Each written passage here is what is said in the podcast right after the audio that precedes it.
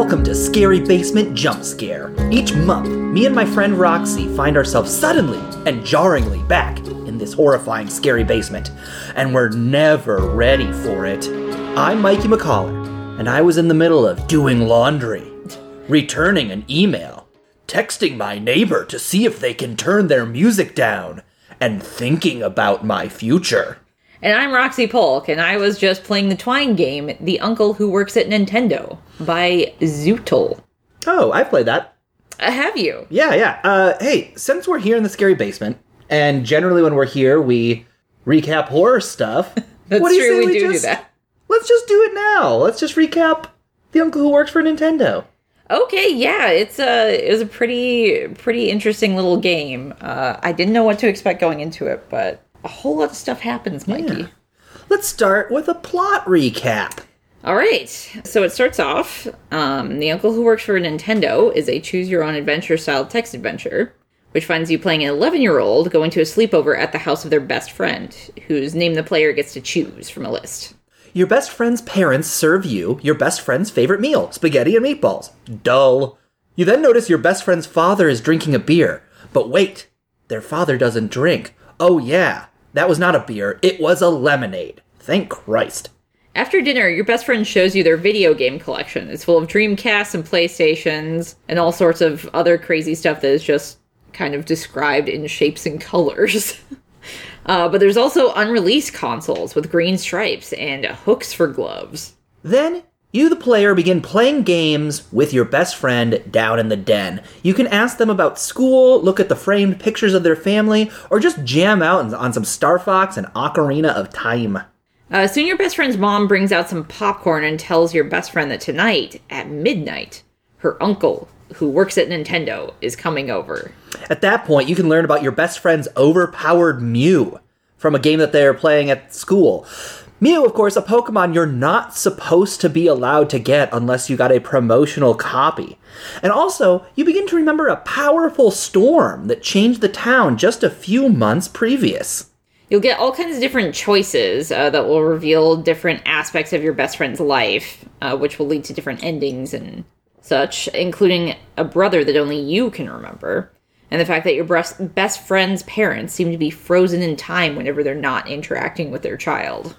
If you press your best friend on the titular uncle who works at Nintendo, you can get into a fight with them and learn that maybe there was some darkness going at home. This best friend was being left alone a lot of the time, and their father was spending some quality time at the bar pounding brew dogs. You have then the option to tell your friend you're sorry that you weren't there for her. Then at midnight, the uncle who works for Nintendo arrives, and in video game breaking code prompts, it calls you child a lot. and presumably eats you or does something unspeakable to delete you from reality. Truly haunting. There are other options, though. You can convince your best friend to reveal the secret of her uncle who works at Nintendo. If you can do this, you'll learn that this monster came during the last storm and can alter reality to their whims. It can give this friend unlimited video games and delete alcohol from their father's life. Only if this child, your best friend, continues to feed him. Feed him what, you ask? Why, it's children. That's the only thing monsters ever eat. If it were any other kind of food, the uncle that works for Nintendo could just go to the grocery store.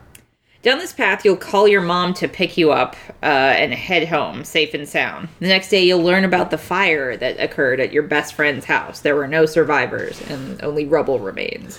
Later, exploring this burned down house, you find your best friend's Game Boy. If you choose to pick it up, you'll use it to communicate with your best friend, rallying them to fight back against the uncle who works at Nintendo with you through the power of friendship. Together, you and your best friend can starve the uncle who works at Nintendo and rekindle your video game based friendship. Roxy, that was the uncle who works for Nintendo. It sure was. this game was uh man, it it goes a lot of places. I will say that. It to me feels like the perfect creepy pasta Yeah. in that it, it does have an ending. We granted you we did have to Google how to get the it. specifics, yeah, we got quite a few endings on our own. I think there's technically six endings, including the like bonus ending. I always feel like creepy pastas end unsatisfyingly in the sense that like I turned around and there was the thing. And a lot of the uncle who works at Nintendo's endings are that. yes, they very much are. Unsatisfying, it's just like, the thing opened the door and it had no hands. And I'm like, well, what was the point of my time? Yeah, like none none of the choices you work or choose like do anything in that one particular ending too. I feel like we need a way to end choose your own adventure stories better. Um, and I could get this wrong. I feel like I've heard this said about the Mass Effect series, Really? where th- this is a video game series where you have a ton of choices, and at the end of it, it kind of begins to funnel you down towards just a couple of different choices. Like it does give you an ending, and then the details will be different, but the story will still end in the same way. I feel like so often when there are multiple endings to a story, I always think about like Silent Hill, Yeah. which is a video game that has a man wandering around a mysterious town. And the ending I got when I played that game is my daughter, who I was looking for, is the end boss. Uh huh. And I shoot her to death, and he just goes like, "It can't end like this, can it?" And it does. It does end like that, and that sucks. And so many of these Uncle Who ends at Nintendo endings are just like, "Yeah, you get eaten, and it sucks." Yeah. how do we solve this like what what this game does that like really like pulled me in was like once you get to the alternate ending it was like oh there was a point there was something going on here and it's really kind of beautiful this idea that you could be the first empathetic friend in this kid's life to see what's kind of going on at home and uh, tell them they have the power to change some circumstances is really lovely Yeah, and I think each different ending like informs your perception of what's going on and like gives you different little hints and stuff depending on what you choose or what you don't choose. Mm, like? Um, well, it kind of it, it's very easy to skip the part about the storm. Like I think we did it once when we were trying to get one of the endings in particular, and if you just skip that one detail, then you won't be able to keep pushing and find out other things. So Yeah. it's kind of like it rewards you for paying attention and being thorough. and so this uncle who comes from nintendo comes in, comes from Nintendo. He wasn't birthed by He was Nintendo. He worked. manufactured. I like to think that uh, the uncle who works at Nintendo was a demon creature Mm-hmm. who existed and then was individual, individually and regardless of his status as a demon, later hired by Nintendo. oh, okay. So he uh he made the lie real. yeah, everything else was normal about him being a demon. And then Nintendo is like, "You're the man that we need on our team." he does this. He he comes in a storm. Yeah, and it he has nothing to do with video games initially. It's only because that's what this kid, your friend, is into. So Yeah. Mm-hmm. like that's what they are requesting. You know, like they want to be good at video games. They want their parents not to drink. They want all of the latest video game consoles Mm-hmm. and everything like that so they can act like they're cool and you know kind of show off to people mm-hmm. like your kid your friend in this is definitely that like rich kid who thought that being rich and getting the richest stuff like was their personality and mm-hmm. made people like them And they were right. I 100% had a friend who was very rich because he always got the new N64 games the day they come out. okay He also had carpeting in his downstairs basement, which was wild to me, but then Really? carpeting in his bathroom, which I okay was like, that's cursed Wow. Bathroom carpet is cursed I remember thinking it was so fancy. fancy Yeah. no it's Because, like, carpet is comfortable, and it's not comfortable to be in the bathroom when there's no carpet. So it's like, wow, even his bathroom is comfortable. I guess I thought that, like, your house cost was determined by how much the carpet was covering the floor. I guess so, yeah, like like kid logic, you know. Like you don't really think about how oh, cleaning that would be an absolute nightmare. Oh, yeah, it's the worst thing I can imagine. Yeah. Just stepping out of the shower would turn your carpet into a moldy mess if Uh-huh. you did it more than once. Yeah, I, I do hate it now, but at the time I was like, wow, I get to go over to this kid's house and take off my socks when I go to the bathroom and play Blast Corps. like, I don't even think I know that one. Is that a 64 game? I think it was made by Rare. Re- Really? Okay. Shows Ick. what I know, I guess. what do you mean, ick? Disgusting. Uh, Take it back. so this ending of this game, you pick up your friend's Game Boy, and then the menu actually turns into a Game Boy. Yeah, so it's very cool. So this is a Twine game. So Twine lets you do a lot of different things. What does Twine stand for? What does a Twine game look like? like when you're coding it and everything, it's like just text with like essentially choice trees. So it'll kind of look like you didn't play Detroit Become Human. I would never. Yeah, it has a menu system in that game that kind of just like shows the different choices you make and where they spider off to, you know, like if you get a dead end or you get an ending or like this character's alive or this one isn't. So when you're code, I don't know if you technically even call it coding in Twine. I guess you can. I don't know how to code very well. And Oh, uh, nobody I knows was- how to code. Nobody ever in existence. Coding is impossible. But so, like, even someone like me can kind of figure it out. You know, it's more like placing choices on a map instead of coding, like, I don't know, with with numbers and such. Yeah. But the way they did it, though, they incorporated images and stuff too. So, like, lots of Twine games can just be text only, but they incorporated like sporadic art and images and stuff, which was really neat.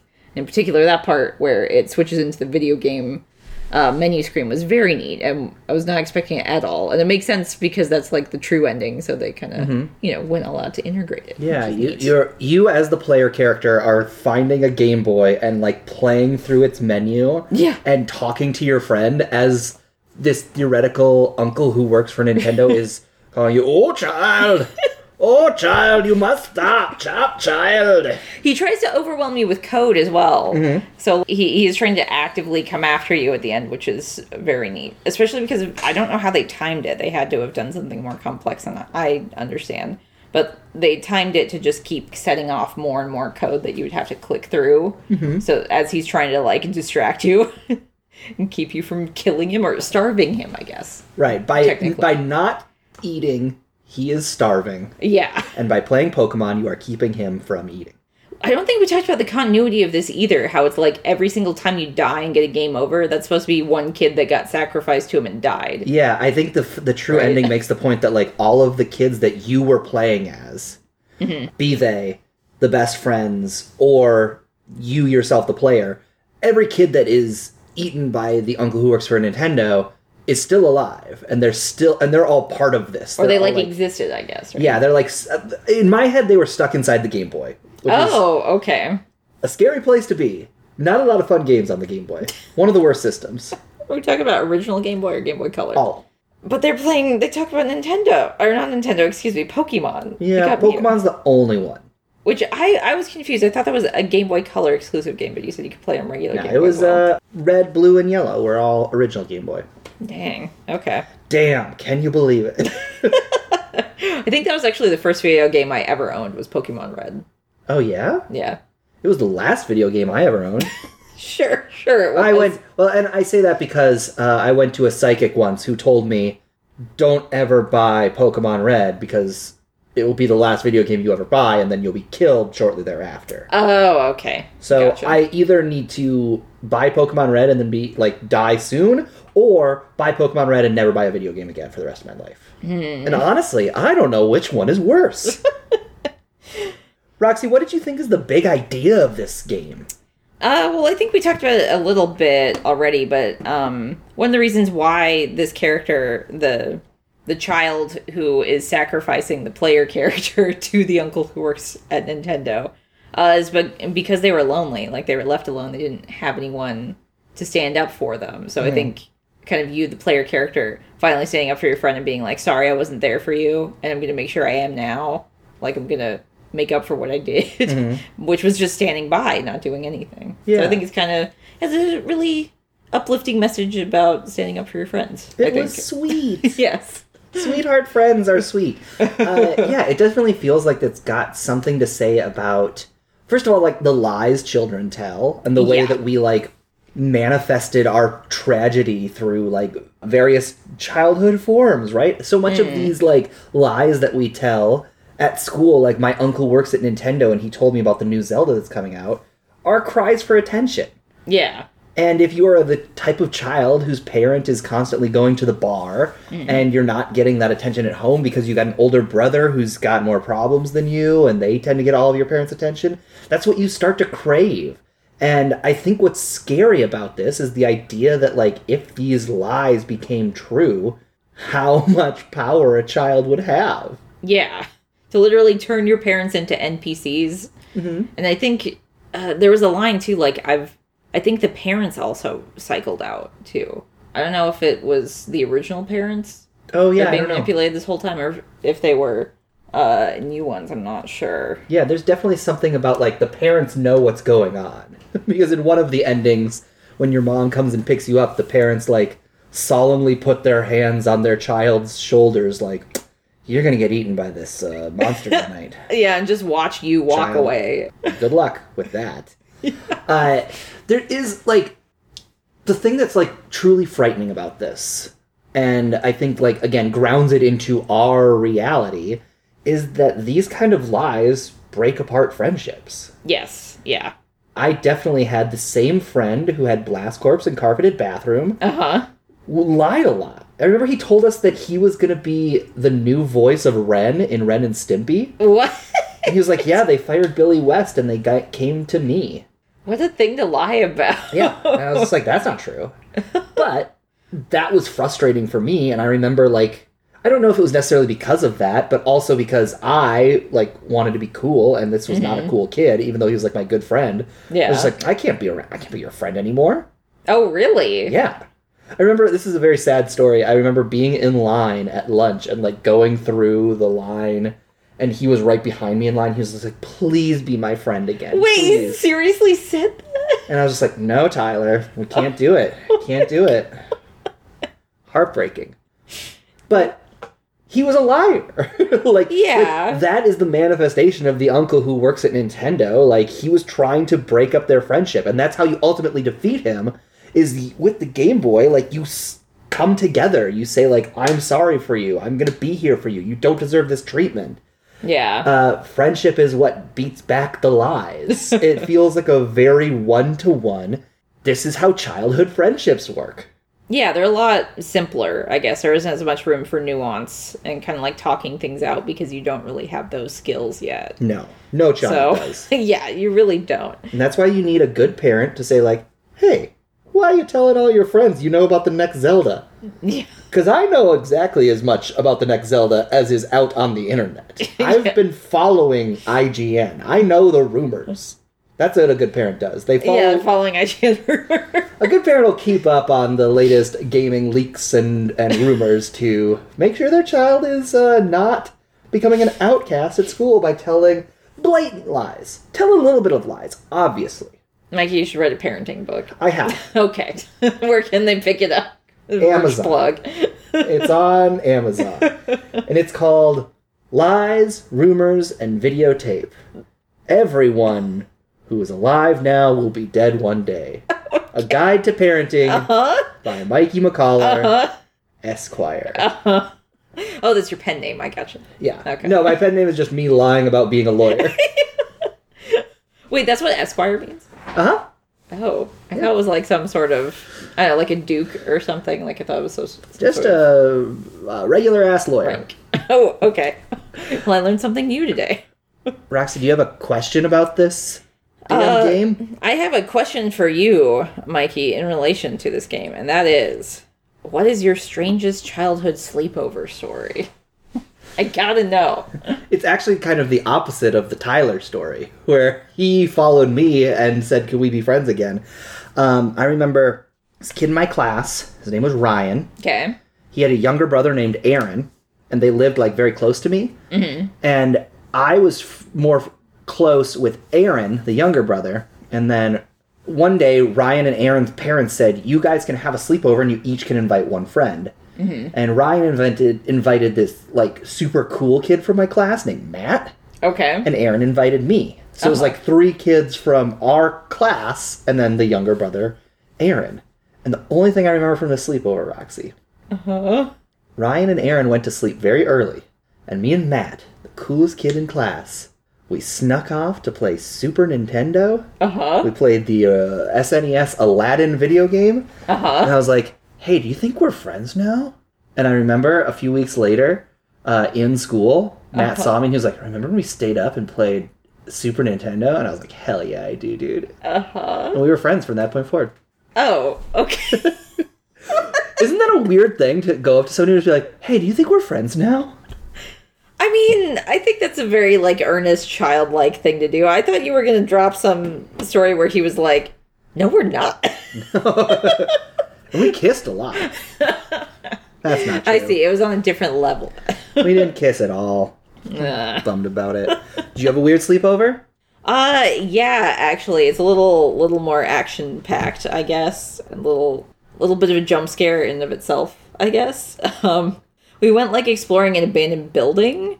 It wasn't building might be kind of overstating. but there was a group of us. It was like in the neighborhood, you know, kind of like the weird dilapidated house in the neighborhood that needs to be either knocked down or renovated or something. Mm-hmm. but where I'm from, like the sun doesn't go down for a really long time. So you can be out like roaming around the neighborhood as a kid and not really realize it's like super late out. Mm-hmm. So it might not have been the best idea, honestly, at the time for us to go and do this. But we what were- happened? What'd you Oh, find? okay, so we were like sneaking through it, kind of like psyching each other out and kind of laughing about it, like, ooh, this is really scary. Like, what's going to happen? And then we hear this awful, awful noise that sounds like something being killed. and so we run and we get out and we realize one of us is missing, um, but we're too scared to go back in. But then uh, my friend just she comes out. She's fine. She's not like freaked out at all. She was like, "Where where did you guys go? I didn't see where you were." And we're like, "What? Did, didn't you hear that thing? It was terrifying." She was like, "Yeah, there's a lot of birds in there." it's like a bunch of birds had nested in this empty house, and the way they were like making noises, I think when she probably walked into the room, it spooked them. So they made a bunch of noises, and the way it echoed throughout the hallways, it sounded like something died. Can you confirm whether or not any of those birds died? Uh, I cannot confirm that. And- my, my friend who was in there.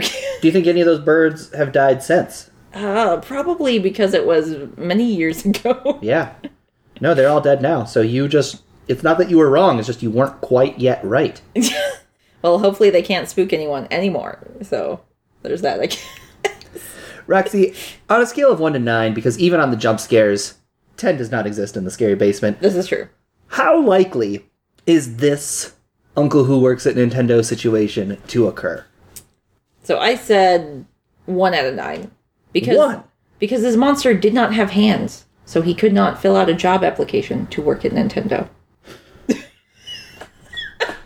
Okay, so you don't think that a creature without hands can use an iPad to fill out a job application?